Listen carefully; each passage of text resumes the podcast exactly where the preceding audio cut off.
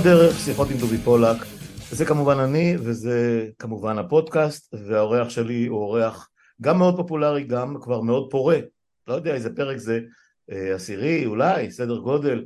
פרופסור אבי שגיא, אה, הפילוסוף מאוניברסיטת בר אילן. שלום אבי, מה שלומך? כתמיד אענה לך, שלומי כשלום המדינה. אוי, זה היה, זה היה אה, מתחת לחגורה. אה, אגב, בשורה לא כל כך טובה, כי אני לא בטוח עד כמה שלומה של המדינה שפיר בימים אלה. אני רוצה לקוות ששלומך טוב יותר. זה נכון. ואני חוזר אליך, אה, נדברנו וככה הזכרנו את הנושא שאני עליו רוצה לדבר היום, ואולי זה לא יהיה הפרק היחיד ש- שנעסוק בנושא הזה. אה, ואני לא אתן בך סימנים, כמו שכבר אה, התעקשת וביקשת יותר מפעם אחת, אבל בכל זאת, אה, באיזושהי דרך אתה שייך, שייך או מבין או מכיר את הזרם הזה אה, טוב ממני, בוודאות. אה, על ה, על ה... נקרא לזה, על ה... שומרי המסורת, דתיים, אה, ישראלים, לאורך הדרך, אוקיי? אני לא, אני לא רוצה ללכת רחוק מדי, אבל ברור לי לגמרי ש... אה, אה, יש, נולד פה, נוצר פה מין ענף אה, בדתיות הישראלית, בדתיות היהודית, שלא היה היסטורית מאוד נפוץ לפני קום המדינה ואולי לפני ששת הימים, כמו שעוד מעט תזכיר, אותם דתיים לאומיים, אותה ציונות דתית של פעם, שהלכה ונהפכה לדברים אחרים לגמרי, ואני אביע פה ושם את דעתי על מה שנהיה ממנה, אתה אפילו תהיה חריף ממני, אבל בוא קח אותי אחורה, איך, איך הדבר הזה ש, שאנחנו אה, נקרא לו במרכאות הכיפה הסרוגה, עם הסנדלים, בלי הסנדלים, עם השפם, בלי השפם, פחות חשוב כרגע, תולדות, תולדותיכם, תולדותינו, איך, איך זה, איך זה, מאיפה זה התחיל, ותן בזה סימנים אבי. אוקיי, ראשית, המונח של אה, דתיים ציוניים או דתיים מודרניים היא תודעה, תופעה יחסית חדשה. הרי אחת ההשלכות של האמנציפציה וההשכלה זה שחלק גדול מהעם היהודי בחר באחת משתי האופציות. או לצאת מגורלו של העם היהודי ולהתחבר לחברה הכללית, או להישאר פנימה. אלה שנשארו פנימה התחילו ליצור מניפה של תגובות להישארות. הקיצוניים שבהם שללו את כל תופעת המודרניות, התעלמו מהאמנציפציה, התעלמו מאביב העמים, חיכו כמו אבות אבותיהם למשיח שבהו ויגלם ויחזיר אותם לארץ ישראל.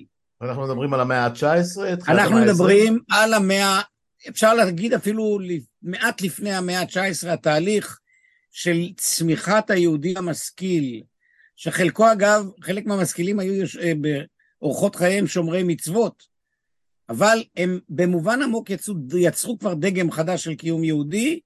התופעה הזאת, אפשר לומר עליה שהיא בוודאי מסוף המאה ה-18, בעוצמה גדולה במאה ה-19, צומחת ההשכלה העברית, היהודי המשכיל, שמה שמשקף אותו זה מנעד שבין יציאה כליל מהקיום היהודי, לבין רצון להיות קיים בתוך הקיום היהודי, אבל לא דרך הדת ותורת ישראל, וכמובן נוצר דור שאופיין כדור התלושים, שזה אגב מילה לא טובה, למרות שהסופר ברקוביץ' הכניס אותה לשיח בסיפורו על התלוש, שהם מחוץ לקהילה ובתוכה. אלה הדגמים שהיו. על הדגמים הללו קמה התנועה הציונית המדינית נוסח הרצל. התנועה הזאת היא תוצר של תודעה של יהודים שאמרו, אנחנו לא רוצים אמנציפציה, אנחנו לא רוצים שוויון זכויות כיחידים, אנחנו רוצים לחזור לחיות עם ריאלי, עם שבבשר, עם שחי חיים כלכליים, חברתיים, עם שחי במסגרת פוליטית. את האתגר הזה, שנוסח לראשונה אצל פינסקר, מימש הרצל. אנחנו מגיעים כאן אל הרצל בסוף המאה ה-19, ראשית המאה ה-20, שבו מצד אחד יש את העולם החרדי, אין עולם דתי. אנחנו רגילים היום להפריד בין חרדים לדתיים, כל דתי הוא חרד לדבר השם. זה כן. השימוש הקלאסי. כן. האתגר שבפניו עומד הרצל הוא אתגר עמוק. הוא גם אתגר שיש בו חזון של חידוש הקיום היהודי, חלק מהסופרים של ההשכלה העברית חלמו על שיבת ממלכת שלמה, חלמו על תחיית העידן החשמונאי בקלאבים הציוניים, קלאבים זה המועדונים הציוניים, חג החנוכה ול"ג בעומר היו שני חגי המופת של מאבק, של סירוב להיבלע. עד כאן סיפור שעכשיו אנחנו ניכנס יותר מה היו התגובות בעולם הדתי. תגובה אחת למוד, למודרניות הייתה התגובה שיצאה בבית מדרשו של הרב שמשון רפאל הירש וממשיכיו, שאמרה בצורה החדה והברורה, אנחנו לחלוטין שומרי תורה ומצוות, חרדים, אבל גם עובדים תורה עם דרך ארץ, תורה ומדע, ולא יצרו סינתזה חדשה של חיים, לא קישרו, לא יצרו, לא חרגו מגבולות הקהילה החרדית, להפך, הירש רצה לבדל את קהילתו, קהילת פרנקפורט, מהרפורמים, מהיהודים החילוניים, כדי לשמר אורח חיים הדוק סגור. המפלגה הפוליטית שביטאה אותם וכבר לא קיימת אותה, את התופעה הזאת, זה פועלי אגודת ישראל, הם כבר לא קיימים. אגי ופגי, אני זוכר מי. כן, בדיוק. משנות התבגרותנו. אבל במאה ה-19 קם בית מדרש לרבנים שמשלב תורה ומדע. אנשים עובדים, אנשים הם עורכי דין, אנשים רוצים לחיות חיים שלמים, לא חולמים בשום פנים ואופן על שיבה לארץ ישראל. הירש התנגד לכך, לא ראה בכך אתגר דתי, חלקם הצהירו שהם גרמנים אפילו, גרמנים שומרי תורה ומצוות, יהודים שומרי תורה ומצוות, אבל גרמנים. Mm-hmm. ועד כאן לא התחולל שינוי. זרם קטן, ואני מדגיש קטן, בתוך העולם החרדי, שינה והצטרף לאתגר של הרצל, לאתגר הציוני. רוב ההשתתפות של אותו זרם שהוא התחיל כדליפה קטנה בראשותו של הרב ריינס, הוטרד משאלה אחת יסודית. בקטגוריות הציוניות הקלאסיות היו, הציונות התפלגה לשני זרמים, האחת שהתמודדה עם בעיית היהודים, היינו כל הפרעות שעוברים היהודים במפנה המאות ה-19-20, המצב הנוראי, המצב של פרעות בקישינב, שעיר ההריגה שביאליק כותב עליו, חיים יהודיים בלתי אפשריים.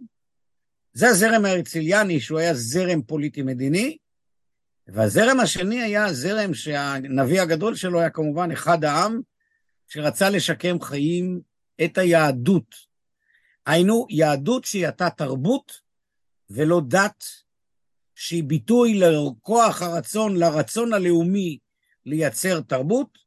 התנ"ך הוא לא דבר אלוהים חיים, הוא יצירת מופת של העם היהודי. ריינס הצטרף אל הרצל, כי כאדם דתי הוא לא יכול היה להיות שותף לרעיון של תיקון היהדות כתרבות חילונית. ההצטרפות שלו נבעה מהרצון העמוק לטפל בצרת היהודים. הוא הבין שאין שום דרך להתמודד עם קיומם של יהודים שאין להם מרחב פוליטי מוגן, ושהם ישלמו מחיר כבד על העניין.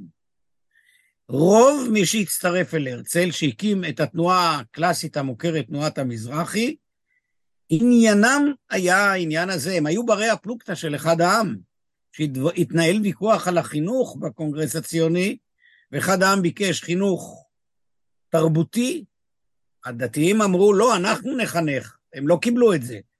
אישרו להם לפתוח זרם דתי משל עצמם, בתי הספר הדתיים, תחכימוני ואחרים, שאת הפירמוט הזה העבירו לתוך מדינת ישראל. הציונות... הד... אחר כך לממלכתי-דתי, אם אני מבין נכון. כן. אוקיי. זאת אומרת, הציונות הדתית לא הייתה משיחית. היא הייתה פרגמטית. זה ברור לי, אני זוכר, אני זוכר את זה בימי ילדותנו, ודאי. כן, אבל אני מדבר על ראשית המאה.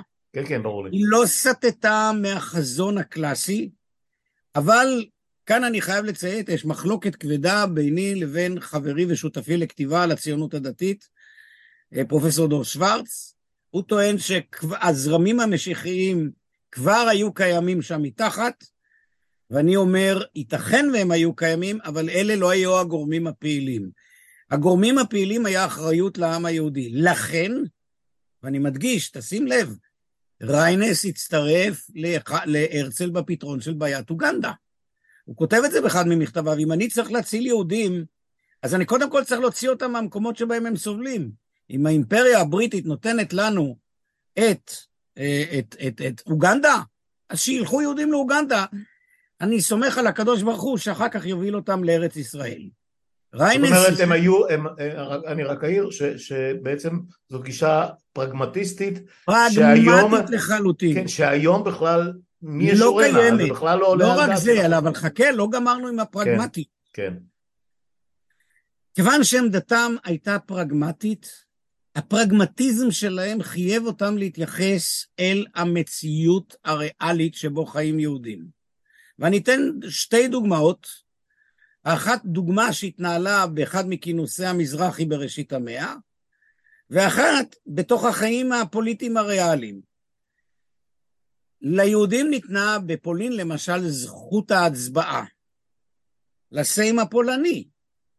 בגלל הגישה הפרגמטית הזאת, כותב אחד מהמנהיגים הדגולים של התנועה הזאת, שלצערי לא זכה מספיק לתעודה, הרב ניסנבוים, שלא עולה על הדעת שרק מחצית האומה תבחר לסיים.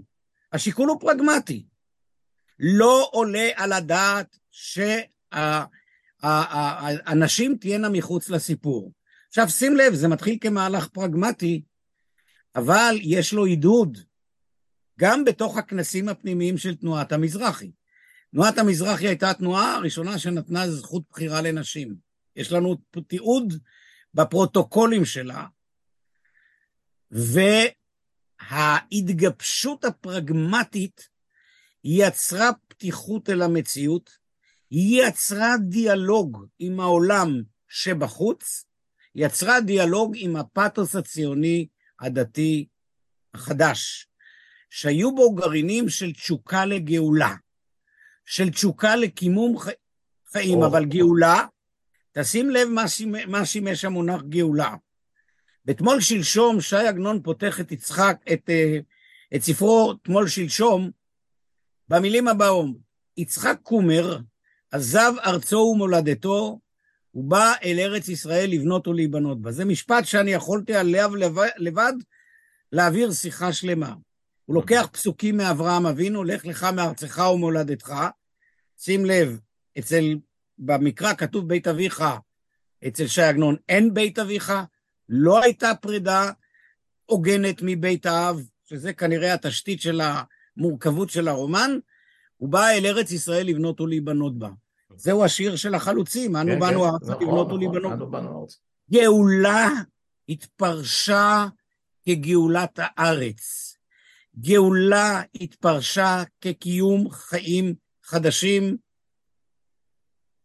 חופשיים בני חירות. בתוך תנועת המזרחי התפתח זרם של תנועת הפועל המזרחי, שחברה אל האתוסים של הצדק, של תיקון עולם, של בניית חברה חדשה.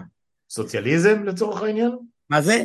זה דיבר כן, עם הסוציאליזם? כן. הסוציאליזם הזה חדר כל כך עמוק, בגרמניה הייתה, היה תנועה ציונית דתית שקרויה בחד, ברית חלוצים דתיים, שהמנטור הגדול שלה היה ישעיהו ליבוביץ', וכתביו מגרמנית היום נזמינים לציבור, אפשר לקרוא אותם. שם כבר נכנסת תחושת גאולה הרבה יותר עמוקה. ליבוביץ' שלימים התעמת בשאלות דת ומדינה ורצה הפרדה מוחלטת בין הדת והמדינה, משגיר באותם ימים, ימי הבראשית שלו, את הרעיון שאנחנו רוצים לבוא אל ארץ ישראל, שבה יכוננו חיים יהודים לא רק במרחב הבית, כמו בגלות, אלא תקום מדינת התורה. הוא השגיר את המונח הזה. הוא לא ידע מה יעשו בו שימוש. כן. אחר כך כן. הוא התחרט עליו בשנות החמישים, אבל מה, שאני, מה שלי חשוב, שחדר בהדרגה הפתוס. הפתוס הזה שחדר בהדרגה לא הפך את הציוני הדתי לשונה בלבושו ובפרקטיקת חייו מהיהודי החרדי. אספר על שני אישים שאני זכיתי להימנות במשפחתם. האחד סבי, סבי הגדול, חברו של הרב קוק, הרב משה גוטליב. הרב משה גוטליב, שלא זכיתי לראות אותו, אבל אני מכיר אותו כאילו שפגשתי אותו בביתו, היה אח של אדמו"ר, גידל את בנותיו ובניו, ביניהם את אמי שתיבדל לחיים ארוכים, ובבית דיברו עברית. הוא היה, הוא היה חסיד, חסיד ויז'ניץ. עד היום את המנגינות של חסידות ויז'ניץ 200 ימים שגורים בביתי ובבית משפחתי, הענפה שפזורה בכל הארץ. אם זה בעזבונו, שלצערי היה אצלי בחלק ממנו ואבד, מצאנו את השקל הציוני. הוא היה חבר בקונגרס היהודי. הוא ראה את הרצל כמי שמפלס דרך לקיום יהודי חדש. אגב, סטפן צוויג, בעולם של אתמול, מתאר את לווייתו של, הלווייתו של הרצל. והוא אומר, זו הלוויה שנכחה בה כל העם היהודי. חרדים, חילוניים, ביכו את מותו של הדמות המנהיגה הגדולה הזאת. אני מדגיש, גם חרדים. הם לא נתבדלו מהעולם החרדי, הציונים הדתיים, הם היו חלק ממנו. Mm-hmm. דמות מרכזית בתוך תנועת הצעירים הדתיים היה הרב ישעיהו שפירא, שחל, סליחה, ישעיהו שפירא, לא שחל, שחל היה מישהו אחר, שכונה האדמו"ר החלוץ. האדמו"ר החלוץ כבר הפנים נורמות חדשות של תיקון עולם, של רצון לבנות חיים אחרים, חיים שלמים יותר, הם כבר דיברו בשפה שקרובה לשפה החלוצית. לא שפה משיחית. לא אה, הרב שפירא ולא שחל, שהזכרתי קודם בטעות את שמו, הרב שמואל חיים לנדוי, שכתביו לפנינו, אלה היו אנשים דתיים שעולמם החלוצי ינק מדתיותם, כמו אצל ליבוביץ' הצעיר, והם ביקשו לתקן חיים. חלק מהם הקימו את הקיבוצים ואת המושבים. הקיבוץ הראשון של הקיבוץ הדתי היה קיבוץ רודגז, לימים יבנה, וכדי שתבין כמה המשמעות של מפעלם היה גאולה, אספר סיפור קטן אחד. הייתה בעיה של חליבה בשבת, יש בעיות הלכתיות עם חליבה בשבת. פנו לרב קוק, האבא, הרב אברהם יצחק mm-hmm. הכהן קוק, ואמרו לו, רבנו, מה לעשות? ואמר להם, אי אפשר לקיים משק וכלכלה בלא גוי. והם ענו לו בעזות ובאומץ, רבנו לא נשמע לך. ופנו לרב עוזיאל, למקומות אחרים, ומצאו פתרונות שנוהגים עד היום.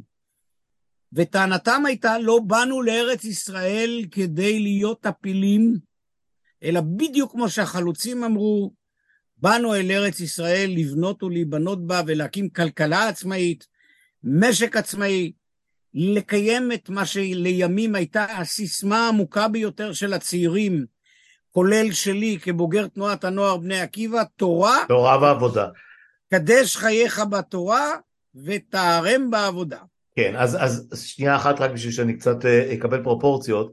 אה, אז אנחנו מדברים על התנועה שקמה מתוך בעצם כי כולם היו שייכים לתנועות החרדיות למיניהן, לחצרות נקרא לזה, לחסידויות הגדולות. לאו דווקא חסידויות, הזרם החסידי רובו... לא, לא, לא חסידויות, ברור, קהילות, קהילות, אתה כן. צודק. אה, אה, ומתוכם יצאו בעקבות הרצל, אתה אומר אחד העם, אתה אומר ריינס ואחרים. לא, לא, לא ריינס.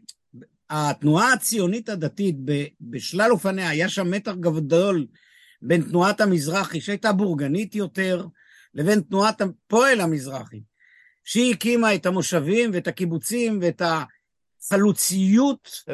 הבנתי. זאת אומרת... זה אלה שתי תנועות. שני, שני, שני ענפים. אני, מה שאני מנסה להבין זה עד כמה, או מה היה האחוז של, אה, בפרופורציות, כן?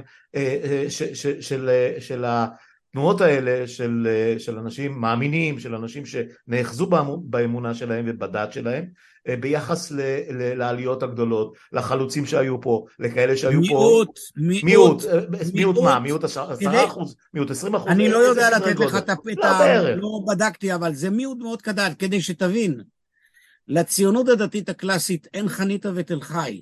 יש להם עוד ביישובים את טירת צבי שאתה מכיר, כן, את כל יישובי בית שאן, בעיקר טירת צבי, הסימבול הגדול כן. של המאבק על הקרקע. הם לא היו שותפים במסות הגדולות אה, של קיום ה- ה- הציוני, הם היו תמיד פריפריאליים לתנועה הציונית הדתית הכללית. והם היו גם שותפים שלה, זה, זה מה שאני הולך עכשיו... שותפים בצורה מוחלטת. יפה, זאת אומרת, כל- כל הברית ההיסטורית היא לא המצאה של שנות החמישים והשישים, ממש היא לא. הייתה, היא ברית היסטורית בתחילת המאה בעצם. תראה, היא לא רק ברית היסטורית, אתה צריך לדעת. רוב הציונים הדתיים לא היו באצ"ל ולא היו בלח"י, היו בה- בהגנה. כן. אמי עד היום מספרת לי על אימונים שהם עשו בתוך תנועת הנוער בני עקיבא כפ"פ, כפ"פ. בהגנה. כן, כן, כן, כן. זאת אז, אומרת- אלה, אלה בעצם הדתיים הלאומיים או הדתיים הם הציוניים. עוד לא, תראה, המושג דתיים לאומיים הוא לא, לא לא. שנייה, אני, אני, אני, אני, אני, אני איתך ואני כל פעם נופל באותו, באותה סטיגמה, אבל אני אומר את זה כ... כ, כ אה, הדתיים שהכרנו, המפד"לניקים, או, או, או אנשי המזרחי של פעם, של ממש אה, עוד לפני שאני נולדתי, ו, ולתוך שנות הילדות שלי, אה, הם, הם היו החילונים עם הכיפה לצורך העניין, היו... לא, הם לא היו חילונים עם הכיפה. אני אומר לך איך. אנחנו ראינו את זה, אנחנו ראינו, עזוב מה שאתם ראיתם. אה, לא, לא, אני אומר, אנחנו, אנחנו ראינו אנשים שלבושים כמונו, מה זה- שמדברים מה- בשפה שלנו, שנייה אבי, נכון. שמדברים בשפה שלנו, שמשתמשים באותה, באותו סלנג, שלא, כמעט ולא שמענו אותם למשל מדברים ייד- יידיש כמו שהיה מאוד מאוד מה מקובל. פתאום יידיש? מה יפה, פתאום? יפה, כמו שהיה מקובל, אה, ועד היום בעצם אצל, אצל החרדים, אה, והם הם האמינו במה שהאמינו, ואנחנו פחות, אה, ו... והיה דו-קיום, כמו שאמרת, לא- לא זה, סתם, זה היה זה- ברית היסטורית אמיתית. זה לא רק דו-קיום, זה הרבה יותר מזה.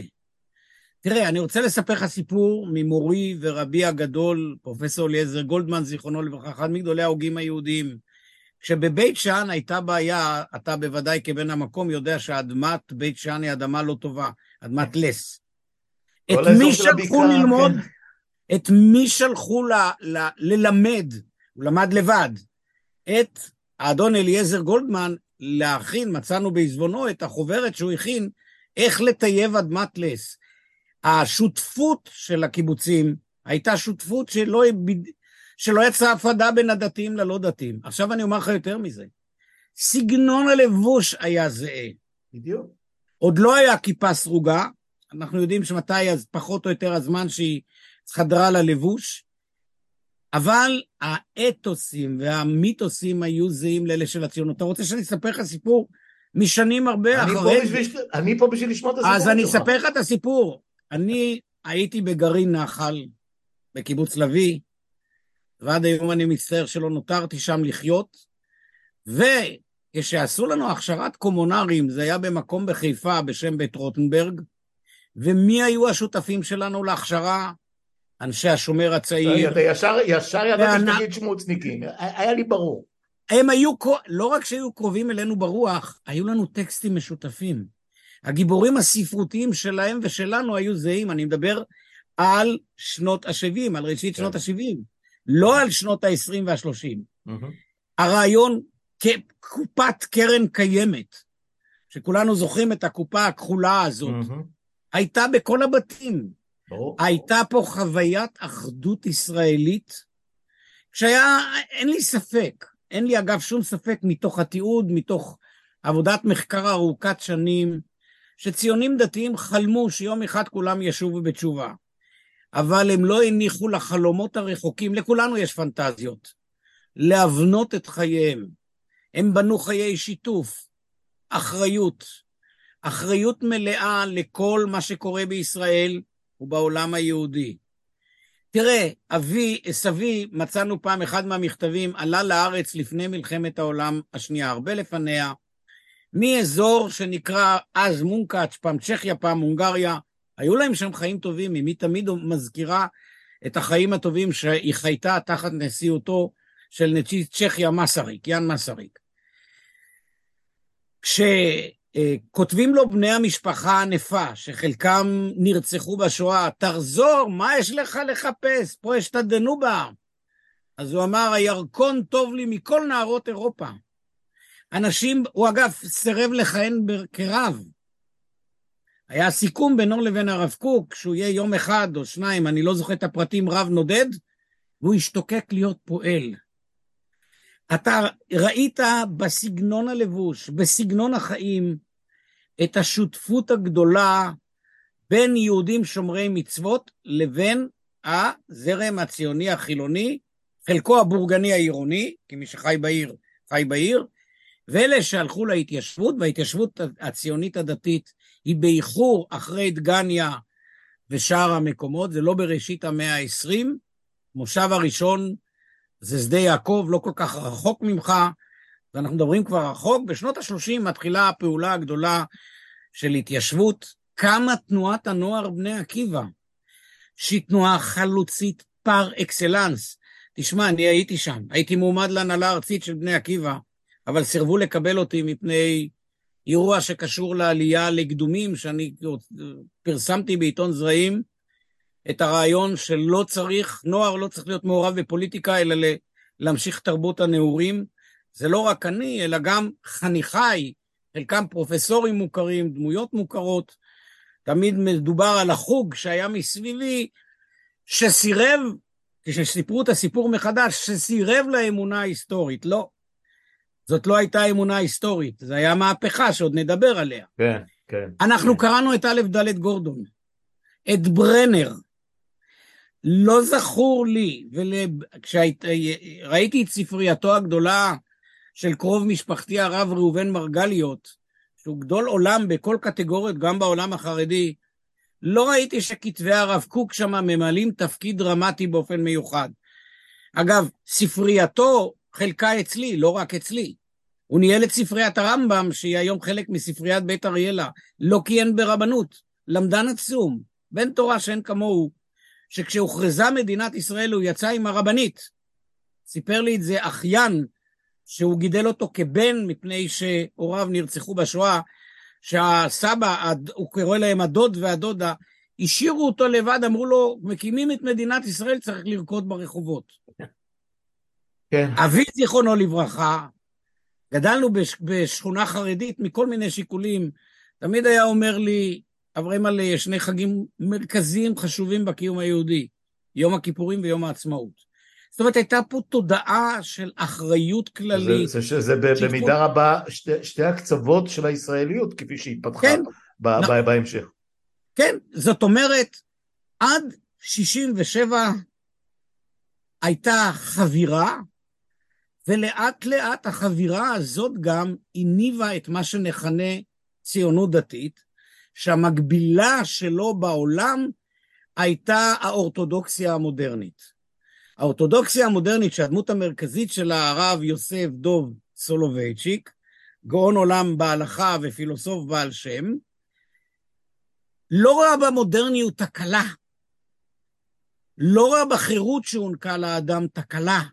וזה מתקשר לי אגב לאופי היהודי-אמריקאי, אם אני, אם אני קולע... זה לא רק שהוא, אני אזכיר סיפור שוב, אני עמוס, אני, אתה יודע ממני שאני אוהב יותר לספר סיפורים. בסדר. הוא הקים את, הוא, הוא, הוא הקים את המקום שנקרא ישיבי יוניברסיטי בארצות ניו הברית. ניו יורק, כן, בוודאי. שקיבלתי יחד עם חברי, דני סטטמן, היום פרופסור דני סטטמן, את העיזבון, הוא הוריש את זה לשנינו, הספרותי.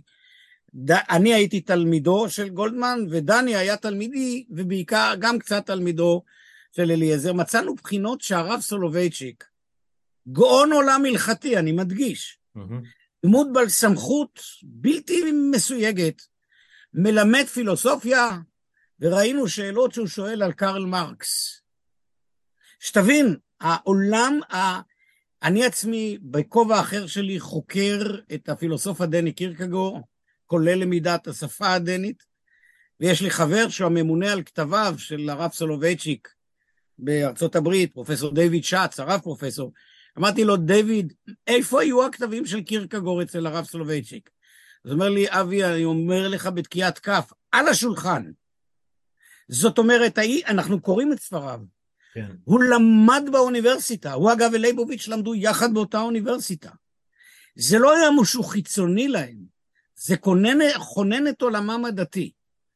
אז היה את האורתודוקסיה המודרנית, שהיא הביטה בצורה מאוד חיובית ועמוקה על העלייה לארץ ישראל. הרב סולובייצ'יק עצמו ניסה לעלות להתקבל לרב ראשי בתל אביב, סיפור מעניין בפני עצמו.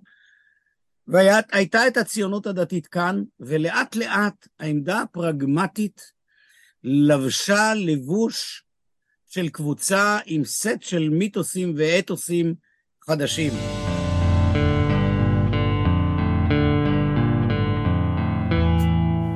דילגנו בזמן, כי היינו בסקירה ההיסטורית שלך, אה, נניח עד אה, הכרזת העצמאות, עד הכרזת אה, מדינת ישראל, נניח סביב, מיד אחרי מלחמת העולם השנייה, החלטת האו"ם, ואחר כך כמובן הכרזה, הכרזה של בן גוריון, והגיבוש הראשון של הקואליציות, של, של המבנה הדמוקרטי הישראלי שהיום אנחנו בוכים עליו ונלחמים עליו וכן הלאה והלאה והלאה, ואז המוסדות הפוליטיים מתחילים להתגבש ויש את אה, תנועת העבודה, לא משנה אם זה מפא"י אז אה, וכל החיבורים שהיו מצד שמאל, so to speak, והיו החרדים עם תורתם אומנותם, תכף תגידי עד כמה זה היה משמעות. עוד לא עם תורתם אומנותם. סליחה? עוד לא.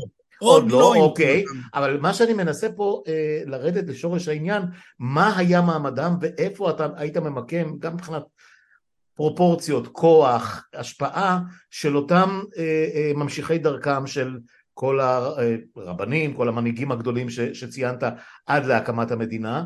אה, כי, כי, כי כשאנחנו, כשאני נולדתי ובגרתי וגדלתי עוד לפני ששת הימים או סביב שנות ה...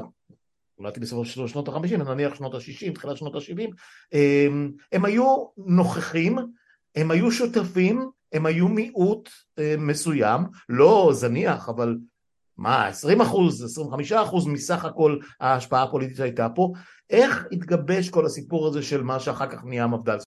בין החותמים על מגילת העצמאות היה כמובן המנהיגים של הציונות הדתית.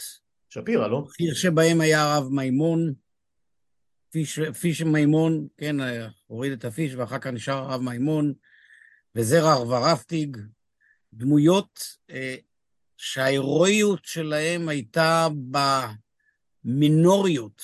זה לא היה הירואיות של רומנטיקה אלוהית, אלא של עמדה פרגמטית, של שותפות מלאה אמיתית, תוך הכרת כוחם. הקבוצה הזאת התארגנה כמפלגה פוליטית לא כדי לאתגר את מפלגת העבודה, אלא כדי לדאוג לאינטרסים הדתיים פר אקסלנס. בתחום הפוליטי, עד אירועים מסוימים היא הייתה שותפה לחלוטין לרעיון הדמוקרטי הליברלי, שיהיה ברור. הרבנים דיברו בשפה דתית, אבל הרב מימון, באחד הניסוחים העמוקים והחשובים שלו, אמר, רבנים אין להם תפקיד בשוק החיים הדתי, בשוק החיים האזרחי. זאת אומרת, בשוק החיים האזרחי יקבעו, ייקבע הכל לפי ההנהגה הציבורית הפוליטית, רבנים בבית המדרש, כמעט החזון של הרצל. כן. אגב, עד 67' אין כמעט ישיבות ציוניות, יש ישיבה אחת, ישיבת יבנה, שהיא סמוכה לקיבוץ יבנה, כרם ביבנה, שסמוכה לקיבוץ יבנה. מפני שהרעיון היה שאתה לומד תורה ועובד. גדולי תלמידי החכמים שאני הכרתי היו חברי הקיבוץ הדתי. לשבת לשמוע שיעור בקיבוץ שדה אליהו של רב שמסביבו יושבים, אגב, לא בכל הקיבוצים היו רבנים, בשנב מסוים הכניסו רבנים, כי הרעיון היה שהקהילה עצמה אחראית לעולמה הדתי. Mm-hmm. זה התפיסה, הקהילה היא מקום החיים הדתיים. זאת הייתה קהילה שוויונית. שוויונית במובן המלא ביותר שאתה יכול. לא נבהלו, לא מבריכה מעורבת, ולא מלימודים מעורבים, ולא קרה אגב כלום. וגם אם קרה, חומות, זה הטבע האנושי. בדיוק, כשמייצרים חומות, כן. אלה הם היו חיים שהתנועה הזאת ידעה את מקומה.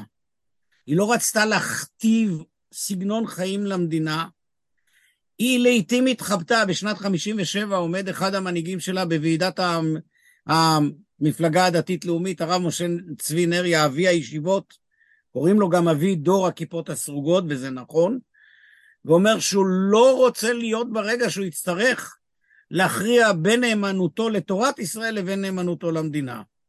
ואני אומר לך שלא היו רגעים כאלה. היה ויכוחים קשים מאוד, ויכוחים טובים. למשל, הוויכוח על הפעלת, הרי בהלכה היהודית אין הלכות מדינה, אין הלכות ציבור. האם, מה יעשה שוטר דתי בשבת? מה יעשה איש צבא דתי? הרעיון הכללי היה שלא יכול להיות שהחילונים יילחמו, שהם יהיו השוטרים והדתיים יהיו בצד. והיה ויכוח ער וקשה איך פותרים את הדילמות ההלכתיות, כי ההלכה קפאה. ההלכה טיפלה ביחיד, לא, אין בהלכה דיני חברות, אין בהלכה משפט חוקתי, אין בהלכה משפט ציבורי, מינהלי. היה ויכוח קלאסי שידוע כוויכוח שבין הרב נריה, אליעזר גולדמן שהזכרתי וישעיהו לייבוביץ'. הדמות כמובן העמוקה והמרתקת היה גולדמן, שחלק על שני הקצוות. אה, נריה, אם אני אסכם את זה כך, רצה לגזור את הדין הציבורי מנורמות של פיקוח נפש, וזה לא כל כך פשוט, שבשבת הרי מותר להציל, זה לא כל כך פשוט. ליבוביץ' רצה פרוצדורה של חקיקה, גם זה לא כל כך פשוט. ואליעזר גולדמן הציע מנגנון שלישי. תעזוב את הוויכוח, אבל הרעיון המרכזי שמשותף לשלושת הזרמים, חברים יקרים, אנחנו קיים כאן, ועלינו לעצב הלכה ונורמות הלכתיות שתואמות את חיינו כאן, ולא להגיד סטופ, אנחנו מתיישבים על הגדר, אם תבוא היום לבני ברק, יש רחוב שכתוב חשמל כשר. מה זאת אומרת? הם ניסו להעביר את זה בחקיקה. אה, לא, לגבי כן, ערים כן. שלמות, חשמל כשר. זה לא הייתה ציונות דתית, אכן כן. הרב גורן בשלב מסוים, הרב הראשי המיתולוגי כן, של צה"ל, היה לו בביתו גנרטור. אבל כשהוא נהיה רב ראשי לצה"ל והבין שיש לנו פה בעיות מדינה, הוא עצמו שינה את עמדותיו. זו תנועה שזרמה עם החיים, היא לא ויתרה על דתיות. הרב קוק אמר לא להקים תנועת נוער מעורבת, ובני עקיבא הייתה תנועת נוער מעורבת, היום היא כבר פחות. כן. לא לשיר שירה בציבור גברים ונשים. היום אנחנו רואים את החגיגה של ההפרדה המגדרית. כן. ובני עקיבא אמרה, אנחנו כן נשיר, והציונות הדתית כן שרה, ובסוגריים אומר, יש להם גם בסיס הלכתי. זאת אומרת, זו הייתה תנועה שהי... ששילבה, אתה אמרת חילונים, לא. כל הפרד... המושג חילוני כאן לא רלוונטי, הפרקטיקות שלי ב-99% דומות לפרקטיקות שלך. יש רכיב דתי שהוא מאוד משפיע על חיי האדם המאמין הדתי, כולל עליי.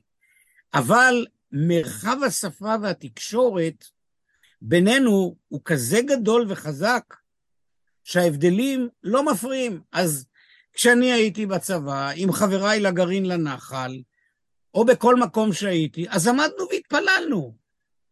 אבל לא טבענו, לא טבענו אף פעם, תבדלו אותנו מצע, מ, מ, מ, מלוחמים יותר אחרים. יותר מזה, אנחנו צחקנו על ההסדרניקים ש, שתמיד אכלו אותה כי הם, כי הם היו צריכים לקום שעה קודם בשביל להספיק להתפלל. נכון. לפני שהפעילות תתחיל. זו, אה, אבל, אז, היה... אבל, אז גם, אבל גם אז הגענו לשלבים שבהם אה, אה, הם התקשרו לרב החטיבתי בשביל לערער על פקודה של המג"ד או של המח"ט. גם לשם זה הגענו. זה מאוחר כן, מאוד. זה מאוחר יותר, זה מאוחר יותר. אוקיי, אז אנחנו מדברים על, על הנורמה שכפי שהכרנו אותה בשנות ילדותנו, שנות החמישים, שנות השישים, אה, המפד"ל הקלאסית, אה, ההתיישבות הדתית, קיבוצים ואחר כך ביותר ויותר מושבים. אגב, הרבה מושבים אה, קמו אחרי שקמה המדינה של נכון. עולים שפשוט התקבצו מכל מיני, מכל מיני תפוצות ו, ובגלל מסורת משותפת הם נהיו מושבים דתיים בכל מיני מקומות בפריפריה בדרך כלל צריך להגיד, אה, אה, אבל, אבל זה מה שהכרנו, היה אה, הנרטיב המרכזי שהיה תנועת העבודה על, על גלגוליה השונים, היה את המפד"ל הקלאסית שצמחה מתוך הפועל המזרחי, מה שהכרנו. המזרחי והפועל המזרחי. אוקיי, בסדר, את הניואנסים האלה אתה מכיר טוב ממני אז אני לא, לא אערער על זה כמובן, והיו החרדים שהיו החרדים אנחנו לא ידענו להבדיל, רובנו המוחלט, בין חסידים למתנגדים בין הקהילות וכו'. אני אגיד לך איך ידענו להבדיל גם מי שלא ידע. הביגוד. לא, א', הביגוד, ב', כן. מבחינה פוליטית, זאת הייתה עמדה יצוקה בעולם של החרדים שלא שותפים בממשלת ישראל. כן, כן, הם לא היו שרים. ההכרה שלהם במדינת ישראל הייתה מוגבלת. אני זוכר כנער, היינו, אחר כך כבוגר שחי בבני ברק עשרות שנים, זה היה מוציא אותי מדעתי, היום העצמאות, עוד יותר יום הזיכרון. כן, כל זאת, כן. חבריי... זה הלאכיס הקבוע שלהם, כן. זה לא לאכיס, חס וחלילה. אז מה פשוט... זה כן? אני אגיד לך מה זה. זה חיים בעולם סגור שלא מכיל את הדבר הזה, זה לא בא אליהם. הם לא עושים לך את זה דווקא. הם, הם רובם המכריע. אולי אז, אני היום, אני היום מגלה שהם עושים הרבה מאוד דברים. אני לא דווקא. לא מדבר על היום. כן, כן, ודאי, לא... ודאי, אוקיי, בסדר. זה הסגנון חיים שונה. כן, טוב, גם, גם שם היו הרי זרמים אה, לגמרי, לגמרי נכון, אאוטסיידר. נטורי קרתא למיניהם וכולי. נטורי קרתא, תעזוב אותם כן, בצד. כן. אנחנו מדברים על אותה קבוצה של חרדים שב-48' הם השתתפו במלחמה, וחלקם הגדול עבד. כן. הטעות הגדולה של בן גוריון היה ויתור על איקס, על כמה מאות של בני תורה. הדרמה הגדולה התחוללה על ידי בגין. או רגע, אז, אז, אז מיד נגיע לבגין. מיד נגיע. אה, אה, אנחנו הולכים ומתכנסים לתוך, שוב, אתה רואה מה זה כבר 40 דקות אנחנו משוחחים, ורק עכשיו אנחנו מגיעים לתקופה המכוננת באמת. אה, האם זה באמת אה, אה, התחיל לפרוץ, התחיל להתפרץ, אה, הגבולות נפרצו ביום השביעי של מלחמת ששת הימים, או שכבר במהלך שנות ה-60 זה הלך והתגבש, כי הרי הרב קוק, האבא, לא, לא צץ פתאום יום אחרי מלחמת ששת הימים, זאת אומרת, היה, הקרקע התחילה להיות מופרית ברעיונות האלה, או שאני טועה. אתה טועה ולא טועה. אוקיי. הרב אוקיי. קוק האבא, הוא היה על המדף. אוקיי. זאת אומרת, התפיסה של פוליטיקה אלוהית, תפיסה של היסטוריה לא ריאלית לטובת, לטובת היסטוריה קדושה, עוד נדבר על המושגים האלה, זה היה במדף בחלק מההגויות של הרב קוקאב. הרב קוקאב היה משורר גדול, לא פילוסוף שיטתי, היו בו ערבוב של הרבה מאוד רעיונות. על המדף היה גם הרעיון הזה שמדינת ישראל היא המקום שבו תהיה נוכחות של האלוהים, שזו לא תפיסה לא דמוקרטית ולא ליברלית ולא כלום. אבל אני אומר לך את זה מתוך היכרות, אני בא ממשפחת אצולה ציונית דתית. בכל בית היה ספרי הרב קוק. אגב, זה לא ספרי הרב קוק, זה הספרים שהנזיר, רבי דוד הכהן, הוציא מכל הרשימות של הרב קוק. הוא יצר את הסינתזה הזאת שקרויה משנתו של הרב קוק. Okay. אוקיי. איש לא לקח את זה כפרוגרמת פעולה. Mm-hmm. אני זוכר, ב, אם אתה רוצה שוב עדויות, בחוברות הדרכה שהוציאה תנועת הנוער בני עקיבא, וגם עזרא, אלה הם שתי, עזרא זה של פועלי אגודת ישראל ההיסטורית. הרב קוק לא, לא הוא, הוא היה דמות חשובה, אחד השבטים, הקבוצות של בני עקיבא עד היום קרוא, קרוי שבט הרועה, הרועה זה ראשי תיבות הרב אברהם הכהן קוק. כפר הרועה. יש כן. גם ישיבה, בדיוק, יש גם כן. כפר הרועה, אבל אם אתה היית מגיע לכפר הרועה, אז, ואולי גם עד היום, היית רואה חקלאים בני תורה, תודה. מורי ורבי, הרב אריה בינה, לימים ראש ישיבת נתיב מאיר, תמיד בישיבה היה מדבר על בערגה עמוקה על חייו כחקלאי, ועל החמור המיוחד שהיה לו, שאני זוכר אפילו את שמו עד היום, עפרון. וכל בוגרי הישיבה הזאת זוכרים את הדמות המיוחדת הזאת. אגב, אומר לך בדידיה ועובדה, המורים שלי, שמכונים רמים, לחצו עליי ללכת לישיבה גבוהה. אנחנו מדברים על שנות, סוף שנות ה-60. כי הייתי מה שקרוי סוג של עילוי. ואני אמרתי לו, רב אריה, הרב בינה, אני לא רוצה, אני רוצה ללכת להגשים, להיות חלוץ, לשים בדיוק את מה שלמדנו בתנועת הנוער. והרב אריה בינה אמר לי כך, תקשיב טוב, התורה לא תברח ממך. היא תגיע איתך כי אתה אוהב תורה ולומד תורה. ותגיד לרמים שלך, רמים זה ראש מטיבתא, היינו רבנים, שאני נתתי לך היתר מוחלט. וכשאמרתי לו, תשחרר אותי מהפנימייה בשבתות, כי רציתי להגיע לסניף בבני עקיבא בעירי, שהיא בת ים, אמר לי הרב ארי וינה, מה פתאום? יש לנו פה סניף בני עקיבא. זאת אומרת, עולם התורה היה שזור, שזור בערכים הקלאסיים של הציונות הדתית, לא בפתוס המטאפיזי, המשיחי, עד מלחמת ששת הימים היה גרעין דק שישב בישיבת כרם ביבנה, וזה סיפור מעניין מה שאני מספר לך עכשיו. בכרם ביבנה היו כמה אה, אנשים שלימים היו דמונות מובילות במפעל עם, במפעל, שאני לא מסכים איתו, של גוש אמונים. אחד מהם היה חנן פורה, דמות מוכרת לכולם, הם ישבו בישיבה בכרם ביבנה. היה חבר הנהלה ארצית של כרם דיאבנה, שקראו לו, של אה, בני עקיבא, שקראו לו חיים דרוקמן. המוכר לרובנו, הרב חיים דרוקמן. כן, הוא אה, נשלח... נפטר, נפטר בשנה האחרונה, כן. כן, הוא נשלח על ידי הנהלה ארצית של תנועת הנוער בני עקיבא להחזיר אותם למוטב. היינו להוביל אותם להגשמה של חיי תורה ועבודה. הסוף היה שהוא נלקח בשבי על ידם, והוא עצמו הלך יחד איתם לישיבת מרכז הרב ירושלים. אבל זה היה המצב עד 67. אי אפשר למצוא, גם אם היו פתוסים משיחיים, ואני שוב חוזר על התזה של חברי הקרוב, דוב שוורט ושותפי, שיש פתוס משיחי, הוא היה מאוד מינורי. כן, התפללו את, את, את התפילה שניסח אותה כנראה שי עגנון, או יצא ממנו באיזשהו אופן, אני לא ברור עד היום, תפילה לשלום המדינה, מדינת ישראל היא ראשית צמיחת גאולתנו, אבל אתה יודע מה המשמעות במקורות של ראשית צמיחת גאולתנו? שהאדמה פורחת, שהעצים פורחים, ארץ זבת חלב שהבנים שווים. זה כן. היה עד 67. אוקיי, אז מגיע, מגיע מלחמת ששת הימים, ומשוחרר הכותל, ו, ונכבשים כל השטחים, ונגמרת המלחמה, ומעטים, ממש מעטים, בודדים, ספורים, מהמנהיגים אומרים השטח הזה הוא פיקדון בשביל שלום עתידי, בשביל פיוס, ואחרים אומרים אף שאל. עכשיו, האבסורד בסיפור הזה, שבהתחלה בכלל היה, לפחות ברמה הקולנית, אה, הפוליטיקה, זאת אומרת, התנועה הרוויזיוניסטית. אגב, איפה לפי דעתך היו המנהיגים של המפד"ל? אה, לדעתי הם נשארו באותו מקום, ש, ש, שנשארו בהם אשכול, אשכול וגולדה וגלילי. הרבה יותר דרמטי, שני נתונים. סמוך למלחמת ששת הימים מתכנסת המפד... ועידת המפד"ל בירושלים ומקבלת הכרעה שמדינת ישראל לא תהיה שותפה בשום ממשלה שלא תעמיד כסעיף ראשון בסדר היום שלה שלום עם מדינות ערב. אחרי המלחמה, המפד"ל ההיסטורית מובילה את ההחלטה הראשונה של ממשלת לוי אשכול, שתמורת חוזה שלום מחזירים את כל השטחים לבעליהם.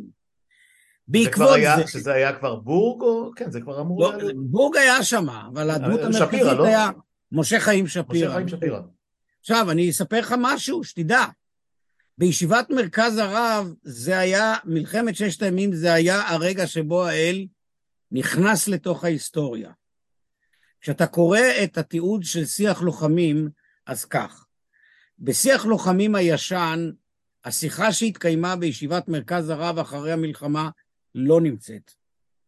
בשיח לוחמים החדש שיצא בהוצאת כרמל על ידי חברי ישראל כרמל, וחלק מהאורחים המקוריים של שיח לוחמים נטלו בו חלק, הוכנסה השיחה, אין לי מילה אחרת להגיד, הנוראית שהתקיימה בישיבת מרכז הרב, אני ניתחתי אותה בפירוט באחד הספרים המשותפים של דוב שוורט ושלי.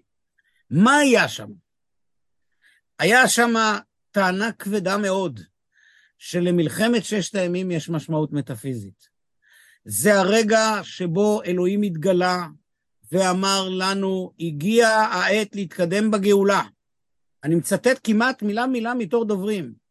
לא רק זה, אלא זהו העת שבו כל מי שיקום עלינו להורגנו, כל מי שמאיים וניצב על גבולותינו, אומר אחד הדוברים, הדוברים שמפאת כבודו לא אזכיר את שמו, רב ידוע בישראל, צריך להרוג אותו.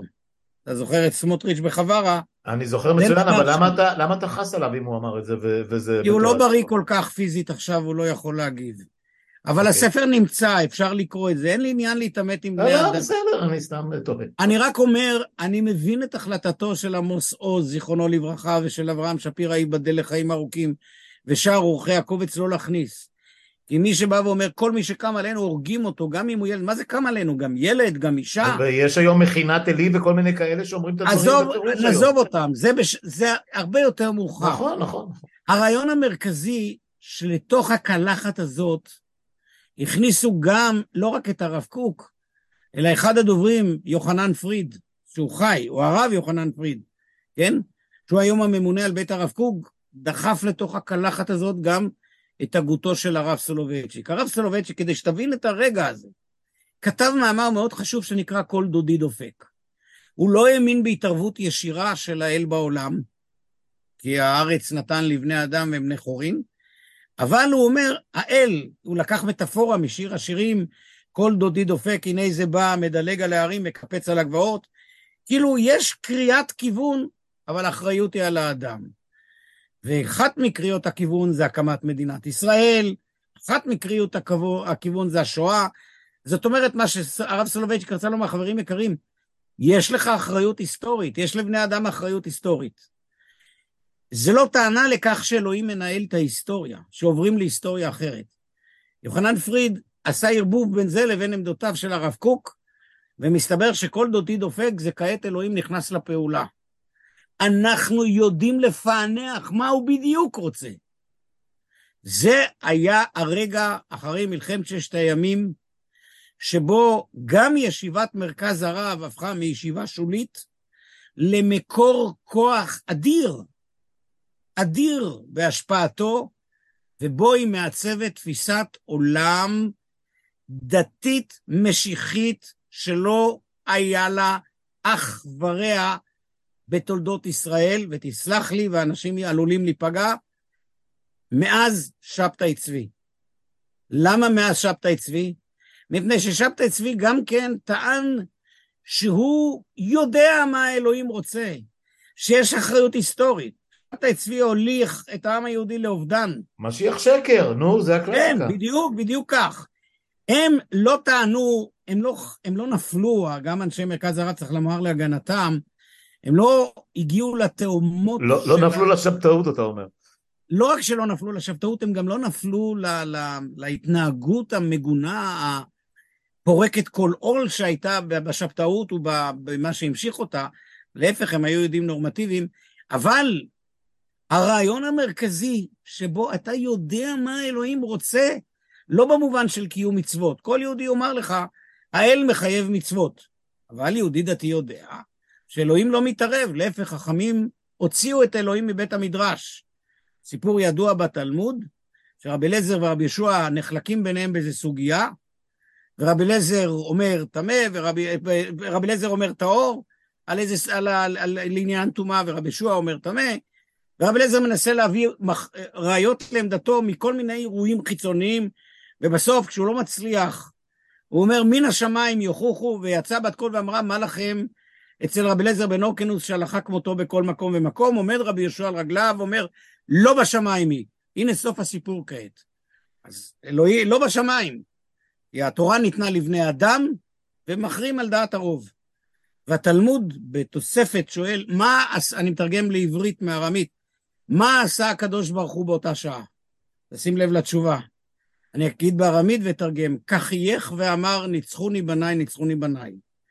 זאת אומרת, הניצחון של רבי יהושע זה ניצחון של ההנחה שההיסטוריה ניתנת לבני אדם, שההלכה ניתנת לבני אדם. אדם לא יכול לבוא ולומר, יש לי את דעת האלוהים, ואני כעת אומר לכם מה צריך לעשות. כי בתחום ההלכתי יש מקום לשיקולים שהם שיקולים משפטיים, הלכתיים, רציונליים גרידא. בישיבת מרכז הרב דחו את זה, ואמרו בעניינים הנוגעים לקיום האומה, יש מקום אחד שבו יודעים את האמת האלוהית, זה הרב צבי יהודה, קוק, הבן, ואחר כך הנחילו את זה, לקחו על עצמם את זה, כל מיני דמויות, כמו האדם הזה שמכונה הרב טאו. אני הייתי... זה, זה, זה, זה כבר באמת אה, מחוזות ביזאר, אבל, אבל אה, שנייה אחת לאחור, אה, אתה הזכרת עכשיו את הרב קוק, הבן, ובכמה שיחות מקדימות, וככה בחילופי דברים בינינו, עוד בשיחות שלא עסקו בעניין הזה, אני ציינתי את הרבנים קוק ואתה אמרת לי זה אפילו לא הם, אתה, אז אם זה לא, אם, הם לא הובילו, אה, הרב קוק ובנו, אה, את, ה, את הסוויץ' הזה, אז בעצם מי היו הדמויות? הרי תמיד בסוף צריך להסתכל על ה... מה שנקרא הראשים המדברים. ביום שנגמרה מלחמת ששת הימים והתחיל כל הרחש בחש לא התחיל ש... עדיין כלום, זאת הנקודה. אז, אז, בין אז, ששת הימים... איפה. הניצוץ הזה אה, התרחש? רגע, רגע, רגע, בוא נעשה סדר. כן. בין ששת הימים ויום כיפור בסך הכל חזר... אה, לא היה התנחלויות, אני יודע. חברון ויישובי גוש ציון שהם בלב הקונסנזוס כן, שזה כאילו חזרנו לשם אחרי, בדיוק, אחרי השחרור, זה לא היה ברור. בדיוק. כן. אבל התחילה לבעור אש. והאש שבערה הייתה קודם כל אש אינטלקטואלית. זאת אומרת, מה שהיינו מכנים, התחילו לחמם מנועים. התחילו לחמם מנועים, ונוצרה ספרייה גדולה בתוך ישיבת מרכז הרב, שהדמות הכריזמטית הזאת, הרב ציודה קוק, שאני עוד זוכר אותו, אני ישבתי בשיעורים בביתו כשלמדתי בישיבה הזאת, הוא היה דמות כריזמטית, אבל בפועל מי שפעל זה לא היה הוא, הוא נתן את הגושפנקה. זה היה הציבור שלמד בישיבה, רבנים, תלמידיהם בישיבת מרכז הרב. תזכור, ישיבת מרכז הרב תפסה את עצמה, וזה שמה היה, הישיבה המרכזית לעם היהודי. כל התורה, כל השכינה נמצאת בתוך הישיבה הזאת.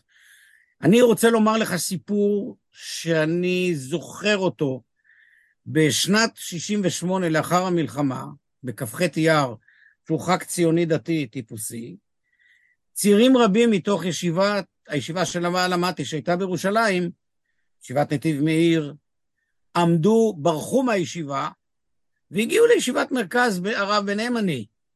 היה שם רבה הראשי של ירושלים דאז, הרב ז'ולטי, תלמיד חכם עצום, הרב ציודה והזמינו את מוטה גור, וכשמוטה גור, שחרר ירושלים, הגיע הרב ציודה, כמעט קרא לפניו, ואני ישבתי שלוש שורות לפני הרב ז'ולטי, אני ראיתי, שומע אותו מחוויר ואומר, כבוד התורה, כבוד התורה. מה פתאום רב הולך במין אדוננו, הגנר... מפקדינו וכל מיני דברים. זה היה רגע ש... זה את האדרת הגנרלים שאחרי ששת הימים ולא רק בציבור. זה לא האדרת גנרלים כהאדרת כוח של עצמאות ושחרור, הכרת תודה על השחרור. אתה זוכר, שנינו אנשים מבוגרים, בערב ששת הימים אנשים חשבו שעוד מעט תהיה תחולל פה עוד פעם ארצי. הסיפור, כן, כן. כן, שאנחנו הולכים הבא, הולכים לעזוב אותם. לגמרי, לגמרי, לגמרי. כאן הייתה תפיסה חדשה, שבה המפקד הצבאי הוא שליח האל. הכוח הצבאי הוא לא כוח פוליטי של מדינה ריאלית, אלא הוא גילום של כוח האל. אני רק רוצה לומר לך משהו על, על אה, החג הזה כ"ח באייר. אני לא רוצה לספר לך כאן איזה תגובה הייתה לאותו הרב אריה בינה, זה מיתולוגיה פנימית של בוגרי הישיבה. כל כך כעס. אני רק רוצה לומר לך מה הייתה תגובתו של זרח ורפטיק, הזכרנו אותו, כן. ממנהיגי הקלאסים. כן.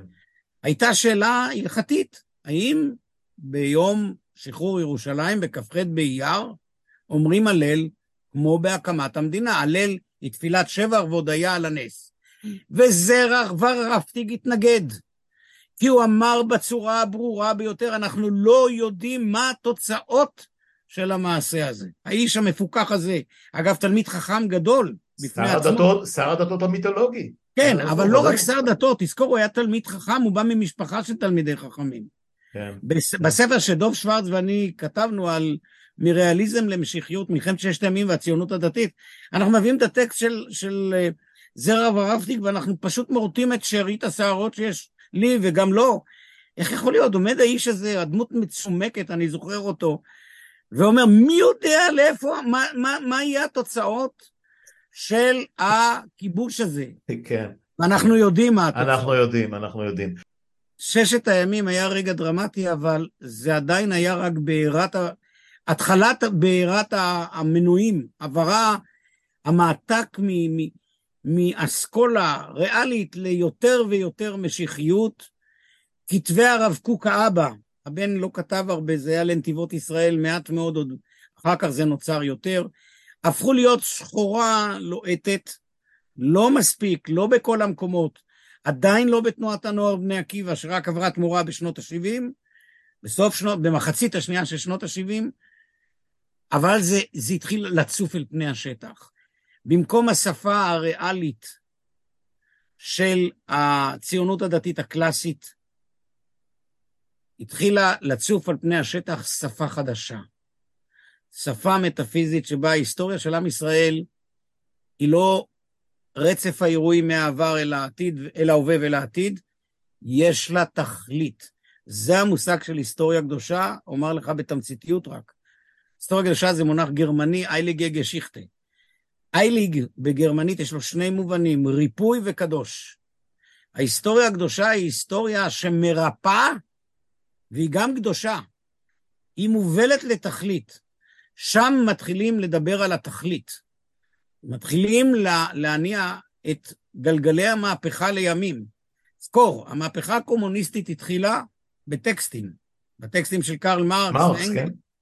Um, המהפכה הצרפתית התחילה בטקסטים, ראש וראשון להם הטקסטים של רוסו וממשיכיו. המהפכה האמריקאית התחילה בטקסטים, הטקסטים של האבות האמריקאים, המייסדים, כן. האבות המייסדים, גיבורי האומה האמריקאית. פה התחילה לתת יצירה טקסטואלית. יצירה טקסטואלית שאני זוכר כאדם שהיה שם כבר בשלב הבגרות, לפני צבא, באמצע לימודים בישיבה, אם בצד החלומות שלנו הקלאסיים של צעירים להמשיך במסורת תורה ועבודה, התחילו לעלות מחשבות שאנחנו שליחי, שים לב, אנחנו הצעירים, שליחי ההיסטוריה. אנחנו לא האדון אבי שגיא, בצעירותי קונטי שווייצר, זה שם משפחתי המקורי. אגב, בספר בני עקיבא, הסיפור שלי ושל חבריי מתועד, בספר בני עקיבא החדש, כן, לא הישן. והתחיל פה תהליך של תפיסה שבה ההיסטוריה הריאלית מתנתקת ממקומה. זה לא חודר עדיין לפוליטיקה. פוליטיקה עדיין מנווטת, לפחות כמה שנים עד מהפכת הצעירים של זבולון המר וחבריו, שפנו ימינה פוליטית, אבל לא בהכרח לכיוון המשיחי, כן. עדיין ממשיכה להיות השפה הקלאסית, אבל נוצר פה דיסוננס בין שתי שפות. יפה, אז אה, מכיוון שאנחנו כבר אה, חצינו את אה, גבול השעה ואנחנו צריכים לחוס על אה, מאזינינו וצופינו, אנחנו נעצור מתודית בתיאור ההתפתחות הזה. אגב, באופן לא מתוכנן, אבל ממש חשבתי שזה מה שאנחנו נעשה, להבין את השורשים של התנועה הזאת, מאיפה, מאיפה האנשים האלה יצאו, איך הם התיישבו, מה היה טיב השותפות שלהם בהקמת המדינה, בשנים הראשונות שלה, בעשורים הראשונים שלה, אותה ברית היסטורית ו- ו- וההתפתחות עד ששת הימים, עד קו פרשת המים, שבעצם, כמו שאתה אומר, זה מין קו פרשת מים קצת פלואידי, אה, שנניח מסתיימת, אה, מתחילה איפשהו בתחילת יוני 1967 ומגיעה לפרקה אה, משהו כמו לדעתי תשע שנים אחר כך, 74, ב-76, כן, 74, 75, 76, 74, עם הקמת קדומים. קדומים, אלון מורה, בית כן. הדסה בחברון, ו... חברון לא, חברון הוא לא, לא, לפני. כן, כן, המלון, פארק. מלון, כן, מלון כן, פארק. כן, מה אותו מקום שרבין רצה לפנות ופרס החליט להשאיר, ומה שנקרא היסטוריה, אבל אנחנו נגיע לכל הדברים האלה, אמ, וכמובן לימינו האיומים הנוכחים, לפחות בתחום הזה, אה, ולא בטוח שפרק אחד נוסף יספיק לעניין הזה, אבל אני, אה, היה מאוד חשוב לי לצקת את היסודות של כל, ה, של כל הדיון הזה, ואני ממש שמח להגיד שאני קיבלתי תמונה הרבה יותר מגובשת ומסודרת של אה, מאיפה באנו, מאיפה, מאיפה באו אבותיך, מאיפה באו אה, אה, אבותיהם של, של האנשים שאנחנו רואים מה הם עושים היום ו, ואיך הכל התחיל. אז בשלב הזה אנחנו ניפרד אה, מה, מחלק א' של השיחה הזאת, אני, יש לי תחושה ש, שיהיה לה יותר מהמשך אחד ובקרוב ניפגש אה, ל, ל, לפרק ב' שיתחיל כמו שאמרנו ביום השביעי של מלחמת ששת הימים והלאה לכיוון סוף שנות ה-70 וכמובן לאירוע המכונן הגדול הבא אחרי, יש מלחמת יום כיפור ויש את אה, אה, עליית, אה, עליית הליכוד, עליית בגיל השלטון ב-77 ששם אולי כל הסכרים התחילו להיפרץ באמת, אבל כל זה בפרק הבא. סיכום, כמה מילים שלך לקראת רגע? כן, הסיכום שאני רוצה לומר זה שהיום ההיסטוריה הזאת נמחקה ברגל גסה. יש פה עלבון כלפי האבות המייסדים, כלפי אנשים שמסרו את חייהם וחיו חיים צנועים, מלאי ענווה, מלאי תחושת שליחות יומיומית ריאלית, מתוך רעות ואחווה, וגל גדול של, אין לי מילה אחרת להגדיר את זה, של בעלה, בהלה מטאפיזית שוטף אותנו, וחודר מבעד לכל חרכי החלונות והדלתות, והוא מתחיל מהמטאפיזיקה על תפקיד המדינה וכלה בכלכלה, ביחס ללא יהודים, ביחס ללהט"בים, בשאלות המגדריות. כל זה הוא מולדת המהפכה הקיצונית הזאת, שעוד נעמוד על טיבה. כן, כן, בהחלט. השתמשת בכמה מילים אה, קש... מילים קשות, אה, אה, וכמובן שעוד נחזור ונדון בהם ונביא דוגמאות מימינו אלה, מימינו אלה, אבל זה הולך לא מעט שנים אחורה. אבי שגיא, תודה, ש... תודה שהצטרפת אליי שוב לשיחה המאוד מאוד לא, לא מלבבת הזאת ברמה של מה שאנחנו יודעים שנהיה ממנה. היא, היא גרמה לי סוג של נחת בראשיתה בסקירת ההיסטוריה, כי אני הרגשתי ככה כשגדלתי, ש, שבסך הכל אין, אין לי אני לא חי ביריבות עם התנועה הזאת, אה, וככל שבגרתי, ובוודאי בשנים המכוננות של היום, בשנים האחרונות, אה, אני מרגיש שאני פשוט אה, הולך ומתנתק מה, מההוויה הזאת ברמה, אז ברמה רק תחשוב מה אנשים, תחשוב מה אנשים כמוני. אני, אני בגלל זה מדבר, אני בגלל זה מדבר איתך ולא עם היסטוריון מהזרם שלי לצורך... אני לא שייך לשום זרם פרט לזרם של חיי אישיים, אבל אני הייתי שם, אז רק תחשוב על אנשים שקרובים לי, שמתפללים איתי בבית כנסת, שהם בני גילי ומעלה, מה הם חווים, איזה סוג של שבר. ברור לי לגמרי. אני, לא, אני לא, לא הייתי רוצה להתחלף עם אף אחד מהאנשים האלה. אבי, תודה. תודה על השיחה הזאת, כן. וניפגש בקרוב להמשך שלה, לפחות ההמשך הראשון שלה. להתראות בינתיים. one.